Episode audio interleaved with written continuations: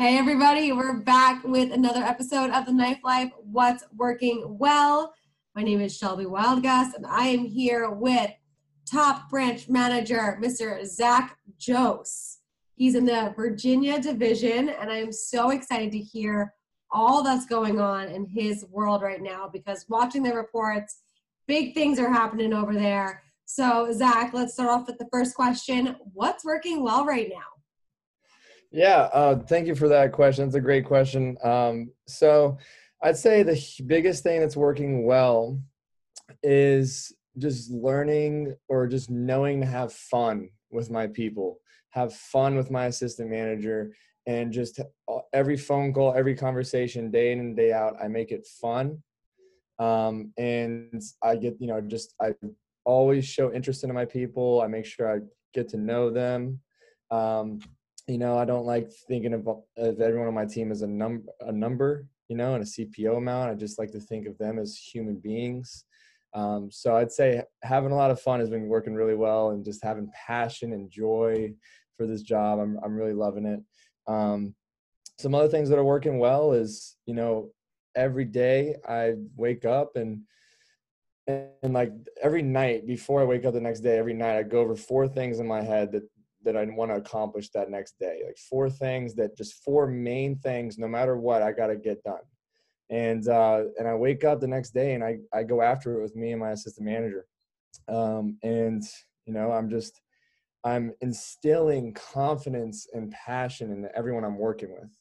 You know, I'm a very high energy type of guy, and um, and if I'm if I'm not doing that, then I feel like something's missing.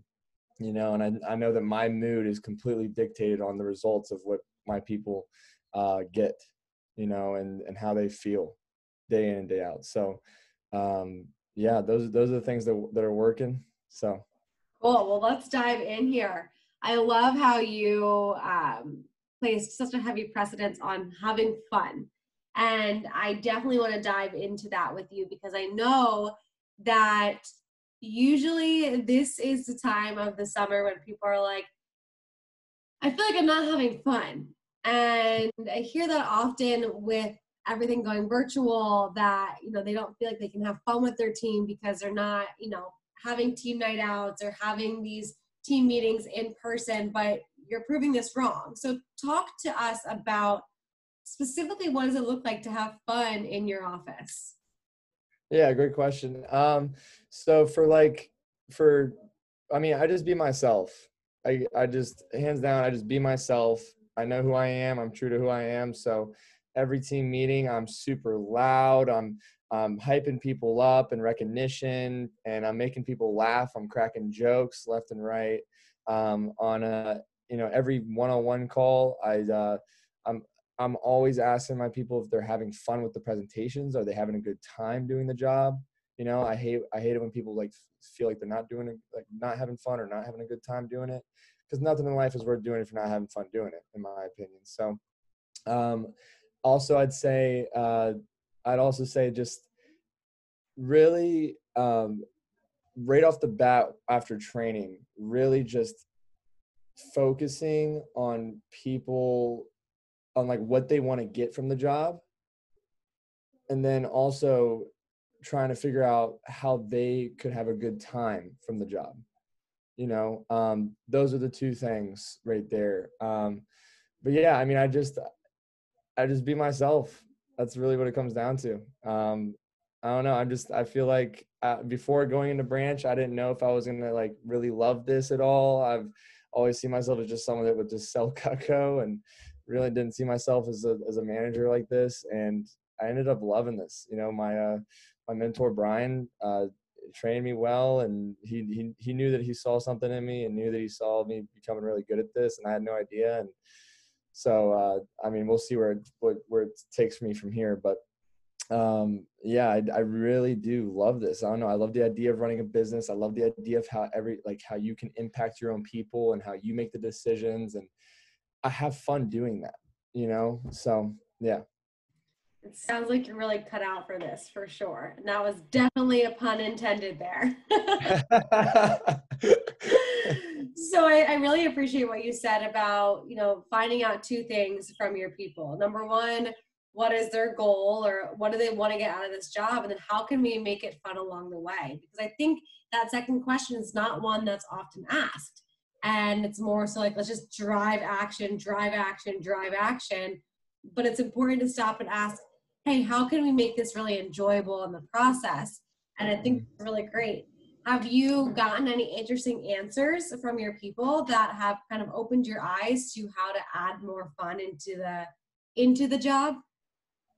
Yeah, um, I'd say like making contests like um, I don't know. Um, like if I if I was talking to one of my reps yesterday and I was like, "Hey, if you get me uh, six people in the door for, you know, an SMRA interview or just regular interview, I'll give you 200 bucks or 200 bucks of anything you want." And and she was like, I really want these new pair of shoes, Zack. Like, I need these new pair of shoes. And I'm like, what kind of shoes you want? And she's like, oh, I need these like I need these really nice Converse or whatever. And I was like, um, okay, I'll, I'll get you a nice pair of Converse. I'll, I'll be happy to do that. And, she, and so she's like having fun trying to do this because she knows she's getting a nice pair of Converse to go along with it. You know, that's just an example.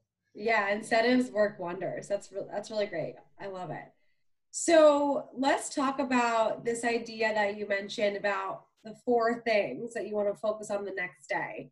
So mm-hmm. let's go into this discussion about organization and how you really structure your day because you know producing the numbers that you're producing there's got to be a lot of plates that you're spinning and staying organized is really really important to avoid chaotic overwhelm. So can you mm-hmm. talk a little bit more about that practice specifically? What might be some of those areas of focus and then how do you bring them into your day the next morning? Yeah great question. Uh, sunday nights before every week i plan out my whole schedule so, so i know exactly what i'm gonna like my i know my exact structure day by day all the way to next sunday. And then each night before i go to bed i i you know try to find and discover four things four main things that need to be done. If i don't get those things done then i'm gonna be stressed. I'm gonna feel overwhelmed. So i do that so i don't feel as stressed or as overwhelmed as i normally would because the first week or two of the summer I was all over the place. Like I had no idea what was going on. I'm just like I'm just tackling things left and right, but I don't know how to like structure it and and organize it like the right way for me. So um, you know, I uh, I butted heads with um, one of my mentors, Matt Warren, and and you know I butted heads with, heads with Brian. They gave me suggestions, and I figured I might as well just figure out four things, four to six things. It's usually about four to six things, but uh, they call it the the core four, and just that eliminates stress for me.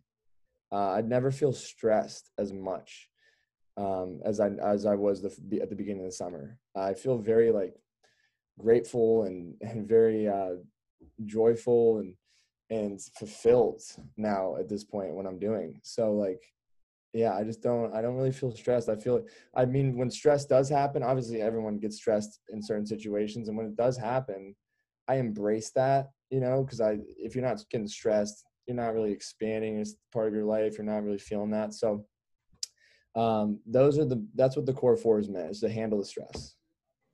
So I think that's really cool how you specifically ask yourself what might be certain areas that would really cause stress in my life if I don't get these things done and then you get them done. That's a great way of thinking about it. It's really simple and it makes sense speaking in the vector world, what might be some of those things that are on your core four? Yeah. So, uh, for example, let's say it's um, all right, team meeting day. Today's Wednesday, right? So, all right, the night before, I'm gonna go over. Okay, I got to make sure I have all my people contacted and communicated with the next day. Every single person communicated with either my AM is communicated with his people because we have like pods now, or I've communicated with all my people and they confirmed for the team meeting and phone jam, and I brought value to them that day. So that's like one thing. Second thing is uh, crushing both of my interviews, making sure I'm on point, present in the interview, phone away from the screen, from the computer, and just making sure I'm really dominating dominating my interview. Um, and then another thing would be nailing the phone jam, driving people through the phone jam, making sure everyone's getting seven to ten booked, and then my fourth thing for Wednesday would be bring in as much confidence and energy to my team meeting. and with, with confidence i need clarity so i need to map out my whole team meeting on a keynote you know? So those would be the four things on a wednesday as an example. That's great. So going back to what you shared about early stages of the summer when the first couple of weeks you were feeling super overwhelmed. Looking back to that version of yourself and looking at where you are now and where you're going do you think this practice was the catalyst that really got you out of that funk? Or was there anything else that you started to implement that really created that lift off? I think this practice along with how to conserve my energy how to save my energy because I knew at the beginning of the summer I was feeling a little bit burnt out. Um, like three weeks into it, I was feeling a little bit tired. Like just not like mentally I was there, but like physically, like my health and my nutrition and my sleep patterns were just not a little bit off. So I knew I had to do something about that. So I started going to sleep at 12 o'clock every night instead of one or two. You know, I started reading a book before going to bed because it naturally makes me tired instead of being on my phone. Right. Um, and consistently just started waking up at the same exact time every single morning. Um, so I conserve my energy. And one really effective way I did that is with my assistant manager. And I told I I basically sat him down multiple times and taught him as much as I could teach him, and basically, you know, get him to teach my reps that stuff. So then I don't have to use all my energy on every single person I can kind of distribute it distribute it evenly. So everything that my reps are learning from him is from me. So it saves my energy. Now I'm not as I, I don't even feel exhausted at all. I'm actually more invigorated and more energized than I ever have been. So that is another huge thing. So the core four, and then also the energy, saving my energy, that was definitely a catalyst. Yeah, that makes sense. Makes total sense. Now, you're mentioning a lot about your AM. Is this someone that you brought with you to start off the summer or someone that you've promoted into the position throughout the summer? This is actually someone I brought with me. Yeah. Cool. How's it been going working with an AM? Do you feel like you've got this whole delegation thing down to a science or are you still figuring it out? I'm definitely still figuring out. There's always room to improve. Um, I think it's getting better and better. Um, you know, uh, we've just started creating pods. He's got his own little little squad of people rolling now, um, and I think it, I've definitely I think it's just over time, like naturally in the summer, it's just to improve and improve for him. Because PDI, I'm just continuously teaching him just stuff. I'm everything. I'm just continuously teaching and teaching, so he's naturally to get better. Um, so I think delegation has gotten better. You know, at first it was just like, all right, do this, do this, do that, do that now it's like here's why you want to do this. Here's why you want to do that. This here's how this could help you you know? So uh, it's i'm definitely learning how to be more effective with that. So one of the things about delegation that makes it difficult for a lot of people to kind of wrap their head around is this idea of one giving up control and having to trust somebody else to do as good of work as you would do and I think in Vector, we have a lot of perfectionists and a lot of control freaks. And I, I would love for you to speak to that specifically, Zack, of, you know, for everyone that's listening right now who are, who is like, I need the help, but I don't want to give up the control. I don't want to, you know, give up the, the potential to have, you know, a really, really great conversation with somebody, but at the same time, they kind of need to at this point because there's just not enough hours in the day. How have you kind of broken through that barrier of needing to control everything and trusting your AM that they're going to provide really good quality coaching and content? I'd say a key thing um, that I started to implement and definitely going to start doing a lot more.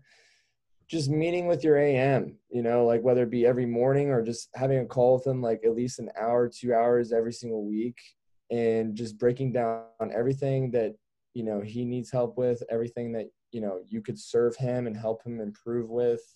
And just doing that week by week by week that alone creates trust with your with your am you know? So and plus building a relationship with your am like you got to have a strong relationship or else you won't even trust him at all in doing anything you know? So really really dive deep and get to know him uh, or him or her um, for sure what are some of the things that you would talk to your AM about? Would it be breaking down sales numbers? Would it be breaking down the new training class? How do you delegate certain reps to, to your AM? Talk to me a little bit more about the intricacies of those conversations. Yeah, so um, I'd say one thing would be okay, so, you know, blank was, you know, blank away from the newsletter. What do you think are some ways that we could get her to the newsletter this week, right? Or or um, you know, so and so struggling with names and numbers. How do you think you should approach her getting more names and numbers? Like just a lots of powerful questions to help guide him into what he wants to do. I'm not just stating and telling and telling and stating like facts and facts on what he should do. That's more delegation. I'm kind of just guiding him on what he should do and just giving him thoughts and and like um, kind of like a roadmap, if you will, um, if that makes sense. Yeah, that's super interesting. I'm so glad that I asked this question because what you're really doing is you're one building the relationship through these intentional conversations, but you are also teaching your AM how to think on their feet. So that way you can trust that no matter what, they're going to be asking themselves the right questions if you're not around to do it for them.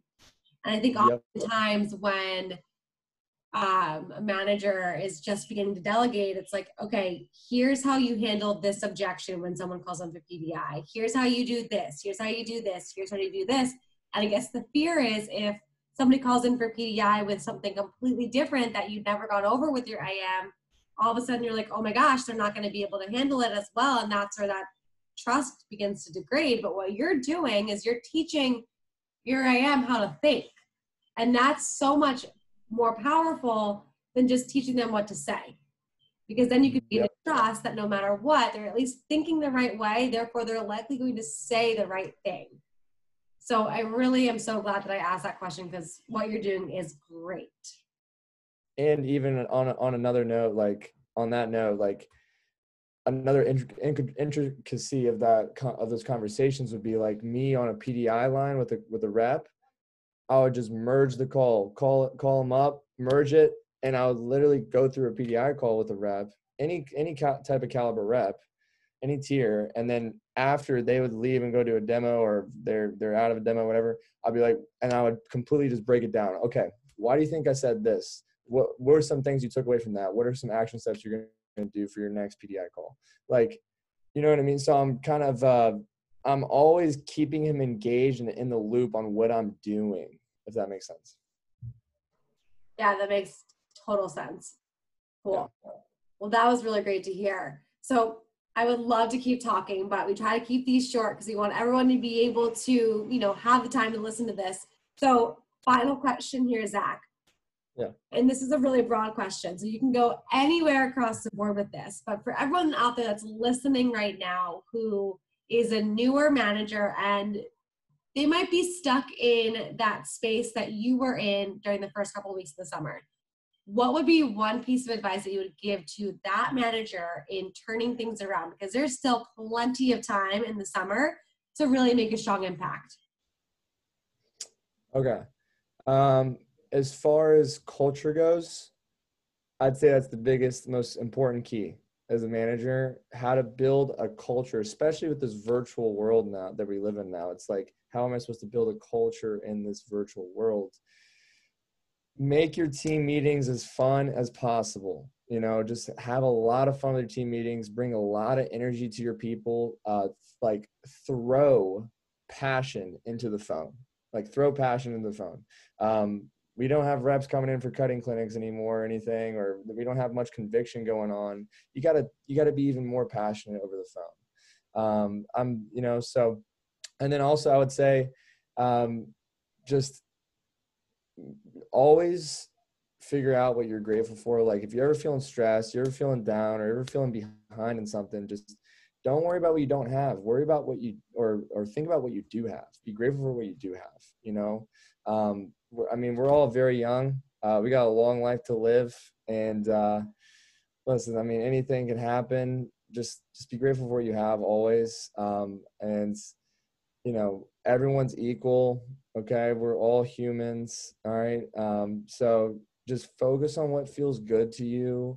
Um, and, you know, your people will come around. You attract who, who you are, you know, as you attract the people that are like you. So you people will come around, your culture will start building. Just continuously work on that week, week by week. Cool. Thank you so much, Zack. This was a great conversation. I really appreciate you spending the time with me today. And I am definitely cheering you on. I, I am so excited to see what your people are doing throughout the rest of the summer. Thanks again. Thank you, Shelby. You, you too. Have a great rest of your summer.